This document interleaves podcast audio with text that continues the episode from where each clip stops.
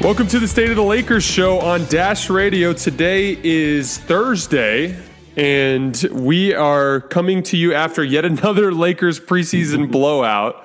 Um, so, of course, naturally, there was a good amount of panic uh, from people that were thinking that uh, the Lakers were trying to win yesterday rather than just play some basketball. Um, but that's the natural experience of being a fan, and Raj and I are here today to help sort that out. First of all, Raj, how you go, how you doing? How's your week going so far?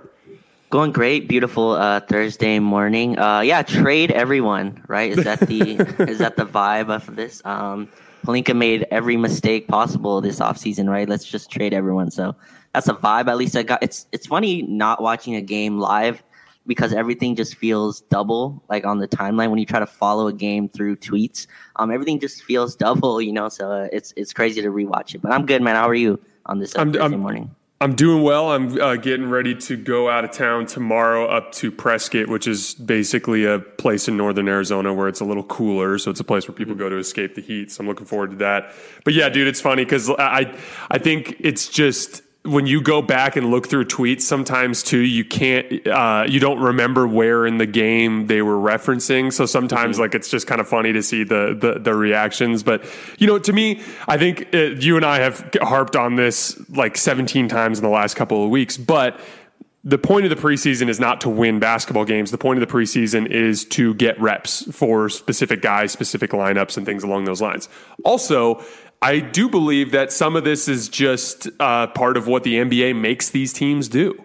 You know, like I, I, bet you if it were up to Frank, knowing that he had no forwards available in the last week because of the Ariza injury and because of the fact that he didn't want LeBron to play I, I would imagine that like if it were up to him, he wouldn't even have played a game. He would have just had more practice reps for these guys, you know. So I wouldn't overthink it too much. Plus, you and I were clearly devastatingly wrong about DeAndre Jordan because of his ugly preseason performance yesterday that we will discuss later. Anyway, today we're going to talk a little bit about last night's game, just kind of overarching uh, uh, what we thought. Then we're going to talk about the um, the Trevor Ariza injury, what it means, what we think the Lakers should do, how big of a deal it is, uh, and then we're going to do a deep dive into a couple of the players that played in that game, specifically Carmelo Anthony.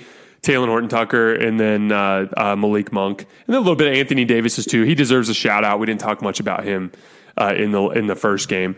Um, but you know, to, overarching about the preseason game yesterday, the first thing that stood out to me is something that you and I talked about in the Tuesday pod, which is when you you know the Lakers have some defensive liabilities at the guard position. That's to be you know that that's you can just jump to that conclusion. However, you know, they were never brought on board to all play together. That was never the point. Right. You know, they they didn't bring on Ellington, Monk, and and uh, uh, to all play simultaneously. Yet, by virtue of what's happened in the preseason, because LeBron isn't playing, because Russell Westbrook isn't playing, they've had to play them all. And so, what you're seeing is I don't want to say not a real basketball team, just not what the Lakers are are intending to to put on the court this year. Okay, and so from that standpoint, you know, it's it's kind of naturally going to lead to some ugly eyesore basketball. Okay, so you need to pay attention to what they do individually and not what the team accomplishes in those minutes. As things progress, a lot of these minutes are going to be taken up by Russ. A lot of these minutes are going to be taken up by LeBron whoever they get to replace Ariza is going to take a lot of these minutes. I wouldn't worry about it too much. And just in general, we talked about the, you know, the the aggregate of athleticism on the floor. When you have this many small guys, when you have this many guys who are thin at the point, like all over the perimeter, it kind of makes the Lakers look like they're just not that imposing. But they're never going to play lineups like that, so I wouldn't be too concerned. What, what were your overarching thoughts about that game yesterday? So we always like to kind of look at ourselves first, right? But there was another basketball team on the floor yesterday. Like there was another team that played that played against us. Phoenix is a well-oiled machine. Like even without even without having Devin Booker, they know exactly what they want to run, right? And they brought back I think 13 of their 17 players from last year or something like that. Um, Chris Paul knows everyone's tendencies. They just and they played most of their guys yesterday, right? Their starting lineup was pretty much their starting lineup without obviously Devin Booker. So first, I want to start there. They look good. They look like they know what they're doing. Ayton looked dominant as well. That was expected, right? And the Lakers started their starting lineup that's not really going to play, right? They don't have their star creation on there. So that was my overarching theme. Like to me, like judging any of these players, and we'll talk about later the individual guys, but judging without the two guys who are going to have the ball for the most of the time, it's really tough for me to look at these games. So I look at more kind of in kind of in a team kind of sense, right? And I thought AD looked good in that first quarter. Like when you rewatch a game later, you can kind of take notes a little bit better. Game was close in that first quarter. Like when you had our when we had our starting lineup against against their starters, like it was pretty good. I thought the defense was okay.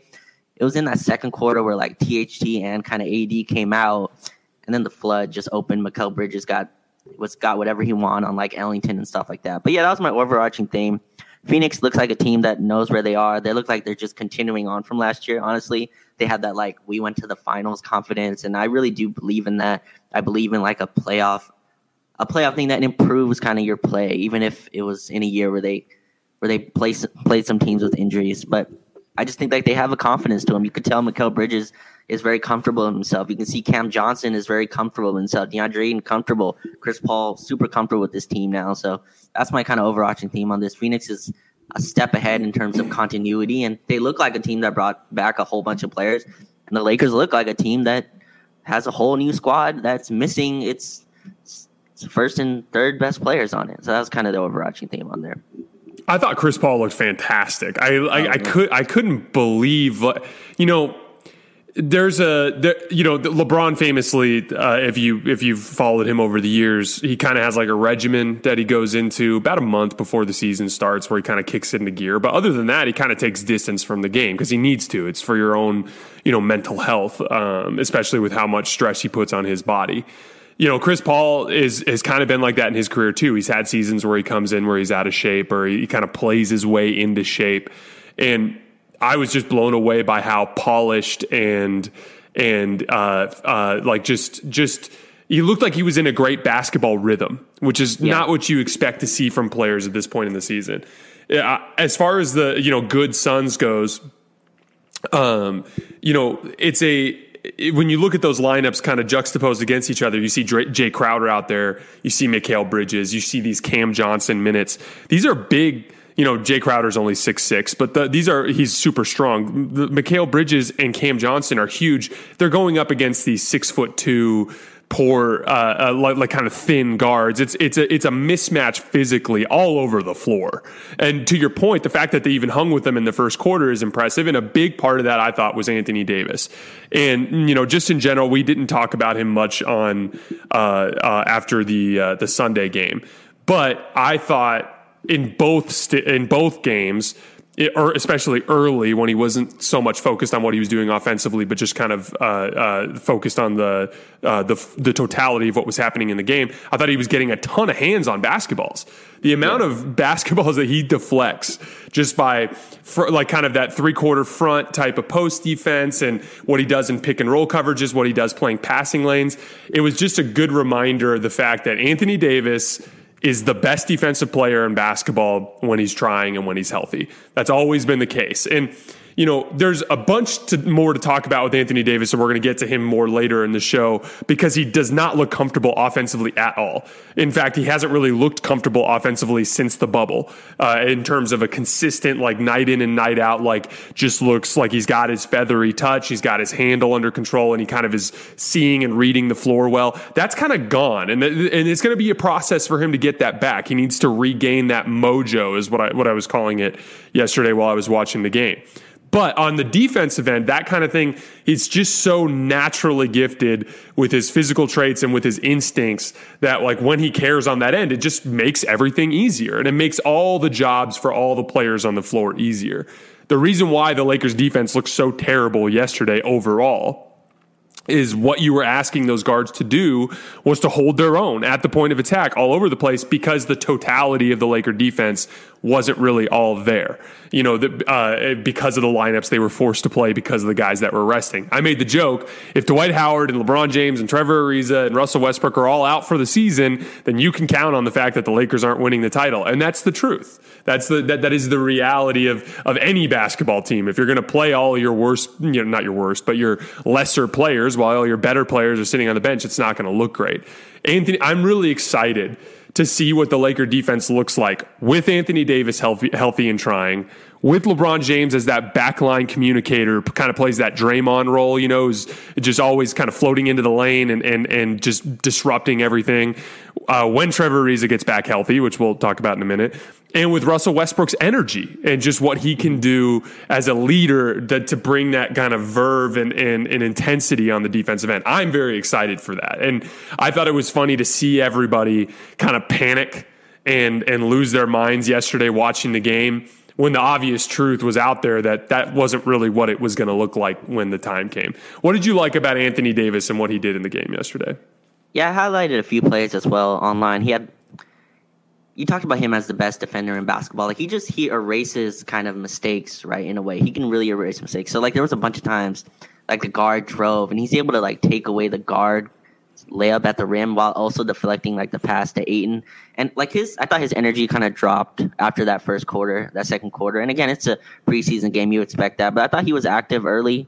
His jumper still isn't going, which I expect to go eventually. And again, he takes really tough ones. He doesn't really make it easy on himself. He's taking like jab step, step back jumpers over DeAndre Ayton before he's any in any kind of offensive rhythm again, though, judging him without the two shot creators is really tough. Like I want to see him next to Russ, next to LeBron. Like AD was is never this guy you just throw the ball to and run your offense through, right? Like that's just it's just not an effective way to run offense uh, in the modern NBA right now. He's a guy you want him with like some shot creation, so he should be able to be a little bit better than he was offensively. But I liked him on defense though. He looked like he's getting back into the rhythm, and he talked about that um, after the game. And Ayton's a tough matchup, right? Like, and Chris Paul is a tough matchup as well. Um, Chris Paul really hunted our guards especially in that second quarter. I think uh, I wrote down here like they put in they had Nunn Ellington Monk Melo, and I think DeAndre Jordan at center. And that lineup got just ran off the floor. And Melo hit some fun shots. Melo did some like Carmelo things, you know, little jab step. Uh, he did that like I got the rebound, f out of here stuff, and and he uh, he had some like he had some post up moves on Jay Crowder and hit some of his his fadeaways. But that that lineup just got destroyed. Mikal Bridges got whatever he wanted. Uh, Chris Paul got whatever he wanted, and that's when the game kind of went out. But it's good to see AD just he wanted to play in the second half, right? I don't I think he would play in the second half, but you could tell he's just trying to get his foot on the gas a little bit. I think when he missed that many games last year, still trying to get himself in rhythm, trying to get his defensive uh, his defensive stuff in rhythm as well. And Phoenix is a tough team to do that with. Um, but yeah, I like I liked at least seeing him out there getting that cardio as well. Um, and this is the time to do it. They have four more preseason games. That seems like a ton. And I think mm-hmm. last year just kind of it hid the fact that how many preseason games there are. And I'm, I'm expecting all of them to sit at least the last one. That's usually what coaches do. They want that last one to rest before the before the real thing. So I expect Bron and AD to play, uh, Bron and Russ to play in maybe the the next one or on Sunday. But, but it's good to see AD at least want to be out there and get in rhythm with his teammates.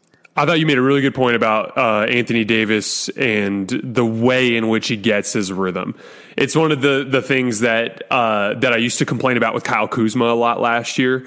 A lot of guys that are you know that are capable of being really good aggressive jump shooters will take tough jump shots to try to build their rhythm instead of trying to build their rhythm through easy shots. It's honestly, it's one of the things that has made LeBron so efficient in his career. You're not, LeBron doesn't come out in the first quarter taking step back threes. If he will take threes when they're in the flow, when he's catching and, and shooting wide open, but for the most part in the first quarter, LeBron will take easier shots. And then as he gets his rhythm, you'll see him start to take more difficult shots as things go.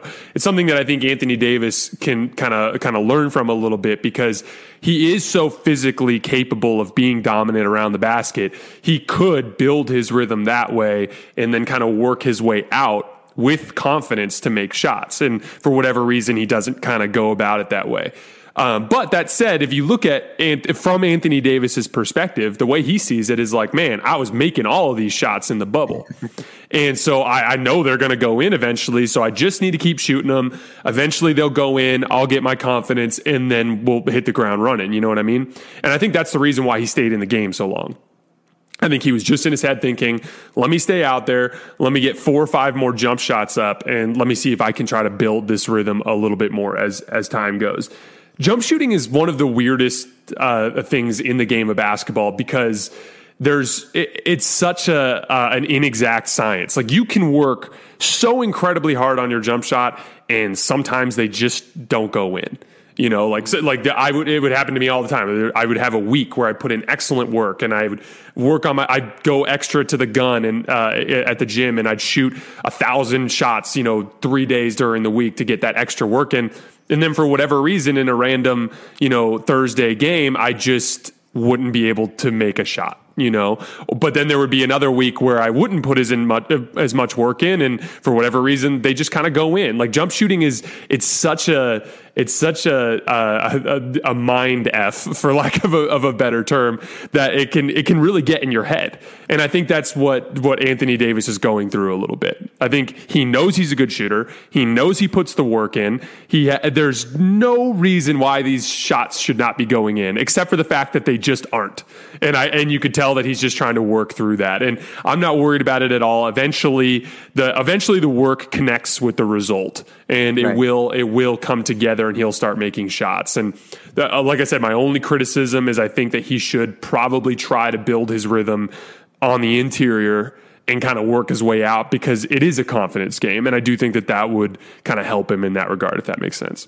Yeah, and I think both of us are like a big believer in process over results, mm-hmm. right? Like even if even if those step back mid range kind of jumpers are going in early, like that's to me that's still not like great process. And the, the, guards that he's playing with aren't really conductive to that either. There's a lot of times, I don't know if you noticed this as well, but like he'd run a pick and roll with Kendrick Nunn. And that pocket pass is just a little off, right? And the Suns are really good. Like they'll they'll tap that away, and they got a bunch of kind of deflections on that as well. Even THT try to run some ball screens with him. I don't think I want to see Bazemore run anymore any more ball screens, but you try to run a few with him as well. Uh, Monk, I thought did a pretty nice job. Again, Monk, these are all guys that are looking for their shot off of that, right? So like when Monk comes off a screen and roll, he's reading where the big is so he can attack him. Um, he's not reading kind of where AD is, but he hit him with a few nice pocket passes as well. But I just think the the guards that he's playing with, and again, like it's so tough to judge any of this because ninety percent of the ball handling is about to move to two players who were in street clothes yesterday. So it's kind of kind who will get who will get Anthony Davis easy shots early in the game. Exactly, and guys who look for him, right? Like just watch mm-hmm. him when he plays with Rondo. And again, he AD didn't have a great offensive game yesterday, but Rondo checks in, pushes the pace, gives a little like fervor to the game, right? Rondo's like, even if Rondo's kind of more in this like uh pointing instead of doing, you know what I mean? Like he's more in like, hey, do this, and he's not himself kind of doing it, but still, it kind of gives his team kind of a pickup. And uh, he comes in right away. AD has his AD's man is fronting, and Rondo just immediately throws it up and I don't think any other player on the team who played yesterday would have thrown that pass. But it got to AD. He caught it. It was kind of contested. He laid it in. I don't remember if he got fouled. But again, like those are the kind of players that kind of get him plays that kind of get him going. So I want I want to see him next to our stars, but just good to see him out there too. But I don't know, judging him without the two shot creators that we're gonna see. I keep saying this, but we're like we're seeing THT in the LeBron and Westbrook role. Like this is what a game's going to look like. in the LeBron you have a 20 year old running your offense. Yeah. Exactly. Or even like Kendrick Nunn, you know what I mean? Giving Kendrick Nunn the full ball handling duties.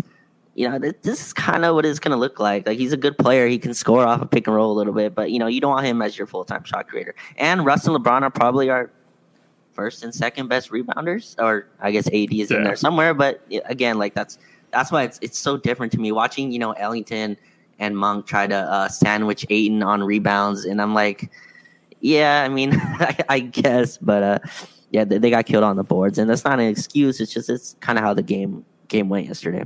Isn't it kind of funny how like Rondo, the Rondo experience was so frustrating uh, for me at least. I I, yeah. I know there are some guys oh, who are higher on Rondo for everyone, but, but, the Rondo experience was so frustrating when LeBron was on the floor or when oh, LeBron yeah. was a, an option but like it's weird how he's kind of super refreshing when LeBron and, and Russ aren't playing because it's just a guy who at least kind of thinks the game the way that those guys do. Uh, I, I agree with you that the decision making uh, was a big part of it. Like I, I, you know, Kendrick Nunn, I thought he had a pretty rough game as a decision maker. I thought he was consistently kind of forcing things, and I think that it was part of the reason why he uh, uh, uh, couldn't get in a rhythm with with his shot. It was just kind of everything seemed forced and, and out of the flow. Um, there was a play with Malik Monk, and for the record, I thought Malik Monk was awesome, and we're going to talk more about him later. Oh, yeah. But that kind of captures exactly what you're talking about. He uh, uh, was running a side pick and roll in the first half with Anthony Davis. It was one of his first possessions when he checked in the game. And Anthony Davis sets the screen and then he pops to the three point line. And when he pops to the three point line, Monk comes off the screen, and the big and the guard both stay with Monk. And he kind of takes like a contested, like 17 foot elevating jump shot along the baseline. And uh, immediately, what I thought to myself was, Monk came into that pick and roll thinking, I'm shooting a jump shot off the dribble going left. Like he telegraphed the hell out of it because he certainly wasn't making a read because it wasn't open. And if you yeah. actually watch the play, all he had to do was kind of pick up his dribble, reverse pivot, drop it back to Anthony Davis for a wide open three point shot. That, that's what you would do if you were making a read rather than uh, kind of preconceiving what you were going to do. And again, I, I, I don't want to harp on Monk because he did so much good in that game and we're going to talk more about him, but that's kind of exactly what I'm talking about. And when LeBron and Russ are in the game, they both think the game uh, at least through the perspective of of constantly being aware of of what kind of easy reads are available. And and I do think that that's going to make everything look better uh, around the floor. Now with Malik Monk. I think he's separating himself offensively from the other oh, yeah. guys in the group. Um, I do think Kendrick Nunn's going to have his moments. Like he hasn't really found his jump shot yet since he came uh, uh, to the Lakers, and he had a really good jump shooting season last year uh, on a pretty difficult shot profile. So I do think that he's going to have his moments, but it's very clear that like Kendrick Nunn is more of a guy who can make shots. And Malik Monk is more in that like Ellington tier of like he's a shooter. Like like when he's open, it's it's easy for him, and and you could tell that that next level of touch is there. And I also think he's a better ball handler uh, than Kendrick Nunn. There was a move in the second half where he kind of hesitated off after coming off a pick and roll, kind of looked up at the rim, got the the big to hesitate. I think it was JaVale McGee kind of just kind of just barely got out of his defensive stance and then he squeaked right by him and put it high off the glass and made it. And I'm like, man, that is a super advanced dribble combination that he put together to get into the rim. And like I think his combination of athleticism, he's actually a tiny bit taller than Kendrick Nunn. It looks like about an inch taller. And that, that high level ball handling and that elite shooting really translates to being a, a, significantly better offensive player than some of these other options. Now, the defensive end is a whole other side of this. Um, but I think early on here, kind of like Frank was talking about, Kent Bazemore has separated himself as a defensive player. I think Malik Monk has separated himself from the pack as an offensive player. Does that make sense? Yeah, for sure. And it's funny how like one game can kind of just change our whole view on a player. Like I love that play that you talked about with the where he's running a screen roll with AD, right? And like he didn't kick it out to him. Dude was feeling himself, right? This was his first touch of the game. Like first touch of the game, screen roll with AD, step back jumper. And while watching it, I'm just like, oh yeah, of course he should shoot that. of course he should. And it's because of just the one game in preseason. Um, but yeah, I I forgot like when he came out of college, I believe he came in as a shooter, right? I think like he came into the league as a shooter and then he showed a little bit more off the dribble stuff. But yeah, like him coming off that he had, he had one play, I think it was his first three, came off like I think a little bit of a down screen or something, curled, smooth, looked absolutely smooth, uh, went up really smooth and, and hit the three. And then like he used that threat to kind of get to the rim. Uh, you talked about the off the off the glass shot that he had. Um, he had one where it was in transition, just a little bit of an in and out dribble right by Cam Johnson, right to the rim as well. Uh, he's just a scorer, man. Like he reminds me a little bit of like Lou Williams, like a little bit of that kind of type. Maybe not the the veteranness of Lou Williams, but like just that game where he can shoot off the dribble, get to the basket, and like his ball handling, I think opens things up as well. Um, it's just cool to see him get more and more comfortable. And you're right, he's probably in the lead right now. I honestly thought Wayne Ellington would be a little bit better, but again, I think he suffers the most, along with Bazemore, of not playing with these star shot creators because I think that's where he's at his best, uh, and playing with Rondo as well. But I'm excited to see Malik next to LeBron and Russ if he can still have that kind of same uh, impact. And his spot up threes are good too. Like he's running to the corners, one dribble, step up three. I think he's like I forgot what the number said, but he's shooting like a super crazy percentage from three in the first two games. I think. Oh like yeah. Six for ten or something like that. Mm-hmm. His jumper looks clean though. You're right when you watch him shoot, some guys you're like, yeah, he like Kendrick Nunn seems like such a streaky shooter, right? The way he shoots, it just feels like it's all rhythm. Like it's kind of like if he's going that night, it's going in. If not, then it's gonna be ugly. Malik Monk looks like I have a really pretty shot, and I know it's going in every time. So I hundred percent. You're right. Yeah, you're right. He he looks like in the league right now in the guard rotation. And it'll be interesting because uh, I think he fits best coming off the bench. I don't expect him to start like what, mm-hmm. but you but you got to kind of again, like when you're building a closing lineup, you need it to be your best five guys because that's what you're trying to win the game with. Um, however, over the course of a full basketball game, it's kind of like a you need to factor in the diminishing returns, right? Like if I put Malik Monk out there with Russ and LeBron all the time, that's a diminishing return because his ball handling is less valuable uh, when he doesn't have the ball in his hands, right? So like a guy like Ellington, in my opinion, through through the through the run of the regular season and all of these random shifts at random points in the game, I like Ellington with the three stars and I like Monk when stars are are being spelled for stretches on the bench, if that makes sense. As a matter of fact, with the Ariza injury, I think Ellington is almost a shoe in to start. And I think you're going to end up seeing uh, Bazemore, the guy everybody wanted to start instead of Ellington. I think you're going to see him in the games where AD starts at the five, which may not happen, and we'll get to that in a second.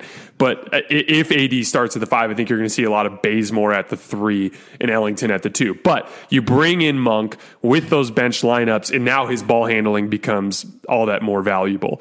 Um, let's talk about Melo for a second because I thought I thought it was an interesting game from him in a lot of ways. First of all, he actually defended okay in the in the first uh, stint that he had. There was one transition play, I think it was in his second stint, where he had a really bad close. It was a mismatch where Rondo, I don't think, got back to his man properly, and then Melo got confused, and then he closed out. But then he did this super janky closeout to chase Mikal Bridges off the line, where he basically reached at a ball that wasn't even there and just gave him a layup. That's classic Melo type stuff that he's going to have to cut out. But I thought it was a really interesting game from Melo in the sense that it captured the good and the bad because he had a couple of plays where he got uh, post ups against um, uh, smaller guards and got really good looks. There was one where he kind of did a drop step on on Chris Paul and got that layup. And then there was another one I can't remember who. I think it might have been Cam Payne that he got on a switch, but he shot like a little turnaround jump, jumper and it looked really easy. But then when he tried to post up the wings, like when he tried to post up Jay Crowder or Mikal Bridges or Cam Johnson, you could tell there was there, he kept trying to take that fade away and he, he, tried to shoot that little bank shot and it was like way off. And I think it's a really interesting thing to kind of keep an eye on this season because I love Carmelo Anthony attacking smaller guards in these post ups because it, it, it, just his size is such a problem that that he gets great lift and the guys bounce off of him and he gets a great look at the rim. But these other these wings at this stage in his career, they bump him off of his spot. When he when he tries to do that power dribble before he goes into his fadeaway, he loses all of his balance because they win that physical matchup. And now he's taking a fadeaway where he's off balance and it's not close. And so that's the kind of thing that I'd be. Now, last night's game is different because they needed him to shoot more because of the guys that were playing. So obviously, I don't want to judge him in that respect, but it's something to keep an eye on in the regular season when the guys are healthy. Melo's shot selection in specific matchups and remembering that at this stage in his career, he's not going to be able to win, you know, kind of an even matchup in terms of size on the block, if that makes sense. Yeah, for sure. And I'm not saying you're doing this, but I've seen this a lot online. Like people um, saying, like, you know, who's Melo gonna defend? Like, uh, is Melo gonna be able to stay in front of these young guards? And to me, it's like if I if I hire a chef and I tell that chef to like fix my air conditioning, like the hell? Like, what are you what are you talking about? Like, I'm not here to fix your air conditioning. I'm a chef. Melo's there to cook and score. Like that. That's what Melo's in the game for. Like expecting him to be like some huge defensive kind of uh, huge defensive impact player is just not realistic to me. He's there to score, and I think he still can do that. We saw some like where AD's at the top, right? Because I, to me, I think Melo's going to play a lot where AD's at the five. Like to me, that's where he's going to play, and I thought that lineup looked actually okay, even like defensively, it looked fine to me um, with Melo at the four. You saw AD kind of feed Melo in the post, right? And it's kind of hard to double off that. And they were doing some cool stuff um, off the ball as well, sending some pin screens, which he missed a couple. He's Carmelo Anthony. Like once once you give him the ball, it's like that's a license for me to do what I what exactly. I do. Uh, it's license for me to do what I do. So I think he could still get buckets in that way. And so on the Blazers, first year in the Blazers, he played uh, 33 minutes a game, which is high, right? Mm-hmm. Second year, 25 minutes a game, which I mean, Carmelo Anthony 25 minutes still seems a little high. I want to see what Melo looks like in like a 15 to like 18 minute role, right? Like where it's just pure buckets. Like there's no that's my job. I don't have to do all these help responsibilities. Like my job is to come in and get buckets and he's a guy that gets you a shot, right? I think we undervalue how tough it is to even just get a shot in the NBA. You know, I mean? like just be able to create your own shot. Like have a guy you can give the ball to and be like, hey, get us a get us a look that has a chance of going in. I think that's a skill that's necessary on at least second unit. So I liked him with AD. I think that's where we'll see him. I, I don't really want to see him next to like DeAndre Jordan, where they're the only two backline players. That that lineup got killed last night, and we'll talk about DJ later, I'm sure. But um, but yeah, that lineup got killed as it should. Like those are two dudes who know exactly how many stakes there are in preseason. I'll give you a secret: there are zero stakes in preseason. So, and they both know that they've been in the league a very long time. So I liked what I saw from Melo. And again, you talked about it earlier. Like you're not looking at the scoreboard in these preseason games, just kind of looking at what players can do and what skill sets they can kind of bring to different lineups that'll have the star players that can kind of take a, take care of the other stuff. So I thought Melo looked fine. Um, he's not going to have a huge minute role, I don't think, this year, but I want to see him in that 15 minute role, man. Can he be 2015 Melo in 14 minutes? He can't do that in 30 minutes. He can't. I'm not even sure he can do that in 25. But 15 minutes a game, five to six minutes at that, five to six minutes every half. I, I think he can do that. I don't think you you need to ask him to do much defensively, uh, as long as the the lineup around him is is kind of built, uh, you know, built in a way that makes his responsibilities easy. Like you said, don't play him with DJ, don't play him with Dwight, play him with AD. You know, make it so that the aggregate defensive talent around him is good, so that his job is easy. I'll give you an example on that transition play where he where he reached on Mikal Bridges and Mikal got the easy layup. You know, it's like I'm sure Frank did say this to him, but it's like, okay, that's a breakdown. It was a defensive breakdown in transition that you guys weren't matched up. So you had to do this crazy closeout. But you have one job at that point just make him take a jumper. I don't care if it's even a wide open three. Uh, uh, just anything other than this wide open, easy, right at the rim layup with nobody around. It was that that was where he messed up. He did a good job of kind of chasing him off the three point line, but then he reached. And if he wouldn't have reached, and if he would have just kind of done a more conservative closeout to take away the paint, you make Mikal Bridges take, you know, a pull up 15 footer or make him, maybe he just pulls it back out and then you reset into a half court possession. That's kind of a much easier responsibility than saying, hey, you, you know, your job is to, you know, be this like super stout isolation defender or whatever it is that you're asking him to do. You make it easy for him with the totality of, of the lineup. But yeah, I'm, I'm with you. As far as Melo goes, I want him to cook. I want him to be aggressive. I really like him as an isolation scorer. Just locate the matchups. Like make it a thing where it's like, hey, we want to get Melo a look. Maybe run a Melo AD pick and roll and see if you can't uh, uh, get a, a, big, big slow guy on him, or or mm-hmm. the opposite. Like run a pick and roll with with Russ and get a switch so that he's on a smaller guard, and then look for him in the post because I really like him as a post up scorer, specifically against the smaller defenders. And then really quickly, the last thing on Melo. I really like his spot up shooting in the sense that he's tall and he's got a really quick release and he's he's got this it's actually it's actually something that I copied from him a lot when I was in college.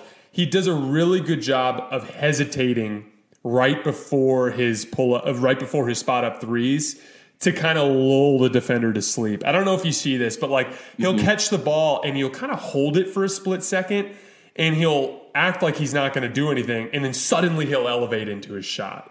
And the reason why I like that is like sometimes, and I joke about this all, or talk about this all the time on the pod. Uh, sometimes there is no wide open three on a possession. Sometimes the defense is locked in. Sometimes they're yeah. rotating really well. Sometimes you're not going to get the you know the butt naked three in the corner. It's going to be uh, it's going to be something a little tougher. And sometimes it's Melo's only a little bit open but you can swing it to him and he can do that little hesitation that just barely lulls the closing out defender to sleep. And then he can just elevate into the shot and at least get a decent look at the rim. And so I, I really like him as, as a floor spacer in that regard. So let's uh, let's talk about this Ariza thing because this is a big deal. Um, I think you and I both had said multiple times over the summer that we thought that they needed another wing. Uh, not because they needed somebody in the rotation, but because of depth during the regular season. Someone's going to get hurt. Maybe LeBron twists an ankle. Maybe Melo twists an ankle. Here you go, Trevor Ariza gets hurt. So all it really means, in my opinion, is that Ariza is now your wing that you're going to add during the middle of the season in the form of an injury recovery. But now you need somebody now. And I, I, have a feeling they're going to look to sign somebody now. I don't know if that's Wes Matthews or James Ennis or if they have somebody else in mind, but I think they need to sign a wing now because that's now a legitimate problem. And uh, what I'm really concerned about, because it's I don't think the AD at center thing is just AD. I think I think Frank Vogel has a has a, a role in that as well. I think he's so defensive minded that he's obsessed with size, he's obsessed with rim protection, he's obsessed with rebounding, and I don't even think he factors in as much the way that that can impact the the overall flow of things on the offensive end. I think this is going to be something they use as an excuse to play a lot of DeAndre Jordan at the five next to Dwight. Uh, not next to Dwight, but in conjunction with Dwight, and put a lot of AD at the four because he's going to be like, hey, well, we needed to reset the three to make our overall totality or total physicality uh, uh, of the whole lineup, uh, you know, usable. So we're going to need to to play more centers. I'm really concerned about that because again, even though you and I get roasted for this all the time, like we liked DeAndre Jordan in a very small role. Like you had him as like a two stint guy, kind of like JaVale in 2020. I had him as in like doesn't play. And the only time he would play is Dwight's resting tonight. Anthony Davis is resting tonight. So this allows us to use the same pick and roll coverages. This allows us to stay in the same identity rather than here comes Paul Millsap. He can't protect the rim. So now we got to completely change all of our coverages and, and do all that kind of stuff. That's why I liked DeAndre Jordan. None of us, you and I, neither you or me, anticipated that he would get used to the extent that I expect him to get used here in the next couple of weeks with Ariza out. And that's concerning to me. Are you concerned at all? So first, I love that we're the face of DeAndre Jordan propaganda. Like I just think that's absolutely hilarious. hilarious. Even though we both said he won't play when it matters, is probably like the 12th most important player on this team. Is there just to be an innings eater? But I love that we're the face of it. I'll, I'll rock it. That's cool. I I go the other way on this. So I've have, I've heard this argument that like, oh, this just means more DeAndre Jordan, and I love that. That's just like a hellscape, right? Any kind of issue comes up, let's just throw it on DeAndre Jordan's plate. You know, he'll he'll be the uh, he'll be the scapegoat for this season. I think this is an excuse to play more the fourth highest played player on this team, which is Talen Horton Tucker. I think he's going to play a lot more. I think he's going to play at the three. He's played the most minutes in preseason. I I'm pretty sure. I know in the first game it was. Second game, I'm pretty sure he he played the most. Maybe AD played a little bit more, but I feel like he played the most minutes. I think they're gonna play him at the three. I've liked what I've seen with him off ball too. I don't know what you saw as well, but he just seems he looks more comfortable with his jump shot as well. His jump shot looks more stable. It looks more repetitive. It looks like he can repeat that action a lot more than it was last year. Uh, his feet look a lot more. You could tell he put in work to get his feet in rhythm. His defense as well has looked fine to me, like minutes. I think this is an excuse to play more Talen Horton Tucker. Maybe DeAndre Jordan still starts. We'll see. But that's where I'm at this with this. I think this gives him an excuse to do even more THT.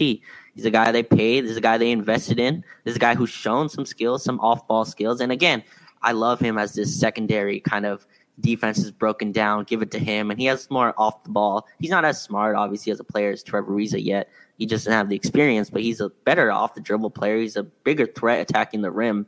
I thought his like basketball overall decision making is better, even if his passing isn't great. He had a bunch of plays where like he noticed Ayton wasn't in the paint and he had Jae Crowder on him. He just drove right to the basket and Jae Crowder couldn't do anything about it. He drew a foul, I think, on two of those. So to me, that's where they go with this. What do you think about that? Because that's where I went first when I saw it, and then I see online everyone jumping right to that. Frank's gonna do what he wants now, and it's just like well, maybe, but I, I think I think this moves more to uh, more THT minutes. What do you think? I do think it leads to more THT minutes. I don't think it'll necessarily be at the three, but I think that's just semantics because you know it's wings, right? It's just it's just wings. Like it'll be. I think you'll see more THT in Bazemore because you'll have to. Now, so we, we talked about how you get these Russ, LeBron, AD minutes, right? And they're all they're each going to play probably 32, 33 minutes a game. So that kind of takes a huge chunk of the rotation out. And then you've got you know how many center minutes are going to be available and who's splitting them, and then you've got how many you know wing slash guard minutes that are available and, and who's going to take them. Well, I thought Ariza was going to play twenty plus minutes a night. I, he was literally. I, I was one of the most optimistic Laker fans about the Ariza signing. I thought he was such a clean fit, and if you look at his uh, uh, his history, he's one of the players that coaches lean on uh, to play big minutes because of how reliable he is in so many different ways on a basketball team. Well, with him out of the picture, that 20 something minutes is now available for everyone else. So it's going to naturally lead to more THT minutes. Now, I agree with you in the sense that uh, you kind of have to play THT now and Bazemore a lot because that overall physical presence of the lineup needs to hit a certain baseline. Uh, Frank Frank Vogel, for instance, uh, somebody asked him in an interview yesterday after practice, uh, or maybe it was before the game, I can't remember. But they said, you know, hey, uh, uh, like, what is the case for playing AD at the four? Basically, like, if you had to come up with a downside for playing AD at the five, what is it? And he said rebounding. And and I, I disagree with him because LeBron and AD are probably the second biggest front court in the league behind Brook Lopez and Giannis, right? So like I don't think that that's a, and then Russ is the best rebounding guard probably of all time. So I, I disagree with that line of thinking. However, he's what he's getting at, even though I think he's wrong, what he's getting at is like we need a certain baseline of physicality and athleticism and size in the lineup. And if we dip below that baseline, you're going to have a lot of games like yesterday where the Phoenix Suns just physically maul you, or like the first game where even the Brooklyn Nets, who are not a physically imposing team, physically maul you. You need to hit that baseline. So if Ariza's out, your six eight guy who can guard multiple positions and rebound really well, especially on the defensive end, and he uh, uh, can play 20, 25 minutes a night, take that guy out, that we're moving closer to the baseline. So the way to counteract that is more THT and more Bazemore. You're bigger of the guards. You know, like you're. Whereas if Ariza was playing 25, 25 minutes a night, you might lean more towards Nunn and Ellington and Monk because you can get away with playing a little bit less size, a little bit less athleticism. So that's going to be the interesting thing to keep an eye on. I agree with you that they're going to have to play THT more. I just think the obvious answer here is the guy I've been clamoring for all summer, and a guy that you like too, and that's Wesley Matthews. He's a little bit undersized, but he's so strong and he's so laterally quick that he defends guards pretty well. And then he's just the definition of a professional basketball player. Like the dude just every night does his job. Does the shot go in all the time? No. As a matter of fact, it's, it's it's missed a lot of the time. But the point is, is like he's kind of like a shorter version of Ariza, if you think about it in a lot of ways, and what you can expect him to do. And so I, I think that I think that's a route that they should go. I'm really interested to see what Rob does in the next couple days. I would I would assume we'll hear something today. What do you think? Yeah, and uh, like to me, I don't predict them to add another wing. Like I think they're just gonna try to. They have a roster of like 13 guys who they believe can play. Right, like that's what their belief is in this roster. Other than Austin Reaves, who actually looks nice. Like I, I like Austin Reaves a lot. I don't think he'll play, obviously, but I think he had a couple wow plays yesterday. Yeah, like his basketball IQ seems there, and he doesn't look scared on the floor. You know what I mean? Like he looks like he looks comfortable. He looks like he belongs in the NBA. So that was cool to see. But I also like Chand- Chaundee Brown. I think I think he's a nice like two way player. But yeah, Rob has been open that he wants to keep that final roster spot open. So I don't think they add someone.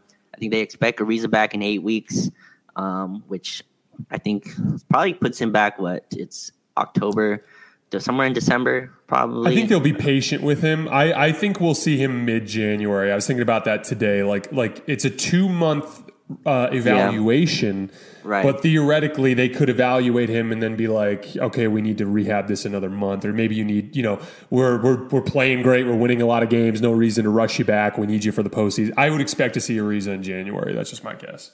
Yeah, for sure. And and again, to me, Ariza, again, he could have started, but that's a playoff signing. Like that's a guy who's gonna make his bones in the playoffs. Same with like Andre Iguodala in Golden State. Similar type of mold of player, right? Guy who knows what he's doing, who can put in 16 game player versus 82 game player. To me, right? He's a guy who's 36 years old. Like he shouldn't be your prime, one of your primary wing defenders, even though he probably could have this year. Bazemore, I think, will have to get more minutes. Like, and again, like we talked about it, I just you just can't share the floor with Nunn, Ellington uh, Nunn Ellington, who else? Bazemore, uh, Carmelo. Monk. Like that's just yeah. and it's a disaster. disaster defensive lineup. No matter how many buckets Monk is getting off the dribble, you know, like it's it's just a disaster defensive lineup that I don't think we'll see. And I and I, I guess we can kind of move to DeAndre Jordan. Like I don't want to see DeAndre Jordan without Anthony Davis on the floor, even how ugly the spacing looks. Like I just think that doesn't make any sense. And uh, no Dwight playing yesterday as well kind of exacerbated that issue because we got a, we got a lot of it. I think that's been pretty clear. And we've never said that DeAndre should be the primary center on the floor. That was never what we were going to. So, like, what do you think of DeAndre Jordan? I guess I guess yesterday. So, This has been one of my uh, biggest pet peeves of the last uh, uh, uh, couple of years, kind of getting into the whole Twitter experience and, and covering covering the league. People take what you say out of context. You know, like Deon, De, I, and what what we said about DeAndre Jordan was so was so clear to anybody who actually listened to the podcast. We were like, "Hey, we don't really care about what uh, what happened in Brooklyn because it's a completely different identity." Um, uh, that said, we know that uh, the defensive front court is going to be built around LeBron, Anthony Davis, and Dwight Howard. So this is kind of just a depth signing. And and what I said was I, what he can do in their drop coverage, which they, is what they run with Dwight Howard. What they ran with Dwight Howard and JaVale McGee in 2020 was a drop coverage. Strictly in the drop coverage around good defensive players that actually care about defending, which is not what he had in Brooklyn. I think he can be a reasonable facsimile of Dwight Howard. That's that's all we said. That's literally all we said. And it turned into this thing like you and I uh, uh saying that De- DeAndre Jordan's going to be rejuvenated as this like modern uh, uh, uh, defensive center with the Lakers, which is not at all not at all what we were trying to say. And so what's funny is like you know, I had I had somebody come to me yesterday, and I'm sure you saw some as well, basically saying, you know, are you ready to admit you were wrong about DeAndre Jordan? No, no, I'm not ready to admit I'm wrong about DeAndre Jordan. Like, because even if I was flagrantly wrong, like even if like even in the best defensive lineups with the Lakers this year, he was just an absolute disaster. It would be in the regular season that I would admit that. Never in a million years would you get me in a fake basketball game to come on here and be like, ah, oh, you guys got me, like DeAndre Jordan with with three twigs at guard couldn't couldn't defend the rim. Like I, I, would I would never say that. That's just that's that's ridiculous. It was so funny to me. But as far as DeAndre Jordan goes, like like uh, he is he is a limited defensive player unless you can kind of focus what he does into one specific thing, which is strictly a drop coverage big around other good defensive players so that he doesn't have to cover a ton of ground so that he does like like he was guarding pick and rolls yesterday with guys who were dying on screens. Like of course he's going to get picked apart. Like of course he's going to get picked apart you know? But within if it if that's LeBron on the back line if it's Ariza helping if it's Russ chasing over the top his job becomes easier. And I do think I don't think he's going to be an all defense guy. I don't even think he's going to necessarily be a positive defender, but I think he'll be able to hold his ground as a reasonable facsimile of Dwight. I don't think that's an outlandish prediction. Uh, am I am I crazy? No, and again, like last night watching the game, like he definitely was in this like I know it's preseason. And again, DeAndre Jordan's in year 13 or whatever he is. He knows how many stakes are in preseason and it was there were some funny moments where Rondo was like come on, man, like you got to you got to move. And, and, DJ looked back at Rondo like, what are you talking about? Like this is preseason game number two. So I think he's, he's not going to be a great defender. And to me, he's always just been this innings eater, right? Just to give AD a break at the five when Dwight Howard's not playing, like that's his specialized role to me. And maybe he's not even good at that. Like maybe I'm wrong in there, but that's that's the idea that Pelinka hired him for. That's the idea of Vogel's going for. That's the idea that AD recruited him for. Like all these guys obviously believe that there's something there that he can do. And again, you're right. It's just a pure drop coverage. These guards that can pull up off the dribble in mid range, they're gonna they're gonna be able to score on him. Like that's just the that's just how it is. They were able to score on JaVale too. Go watch, you know, CJ McCollum against us. Go watch Damian Lillard against us the last year. Go watch any of these guards who can pull off the dribble. They destroy drop coverages. That's the point of these. That's why these guards average 25 to 30 points a game because these bigs can't stop them. So, like to me, expecting DJ to stop that is is unrealistic. Like I, all I want him to do is box out, rebound, block a few shots here, catch a few alley oops. That's it. That's it in like 10 minutes a game. I think he can reasonably do that. I'm not even acting. I'm not even asking him to be Dwight Howard. Dwight Howard comes in, super energy guy, guy who lights up the whole team, energy bunny, offensive rebounding, um, hard, attacking the rim uh, aggressively. Like I'm not even asking him to do that. So if he can't do that, he won't play. Like that's that's all there is to it. And they've talked about more AD at the five. You have AD at the five, Dwight center minutes, and whatever's left in there, throw them to DeAndre Jordan uh, in a 48 minute game. That's all I'm saying with that. He didn't look great these first two Breezes games. We can be honest about that. He didn't look great. Like that's No, and that's fine. The whole Uh, team doesn't look great. The whole, exactly. The whole team doesn't look great. There's a lot of people missing. been getting the, they've been getting their ass kicked. like, like, that's what's happening. Very true. Yeah, a lot of people missing defensive assignments. You know, so just to just blame it on him is very uh, is very strange to me. And and again, he's part of this whole totality of not looking great, and that's fine. We can say that.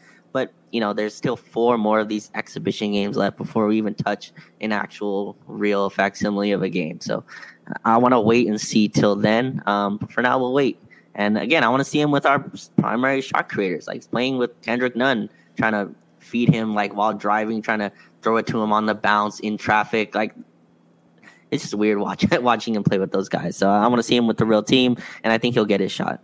The last thing I'll say about DeAndre Jordan is that, you know, for the people who want to take a victory lap, if he ends up starting every game and playing 18, 19 minutes as a center every game and being one of the defensive anchors of the team, there's a chance it could get ugly because that's never what we thought he would end up being. And if you want to circle, I'll tell you what, if you want to circle around and take victory laps against us at that point, go ahead. We'll take it because we're gonna we're gonna know deep down that's never what we intended, uh, what we thought was intended for that specific signing. Um, the last thing I want to say, we got about three minutes.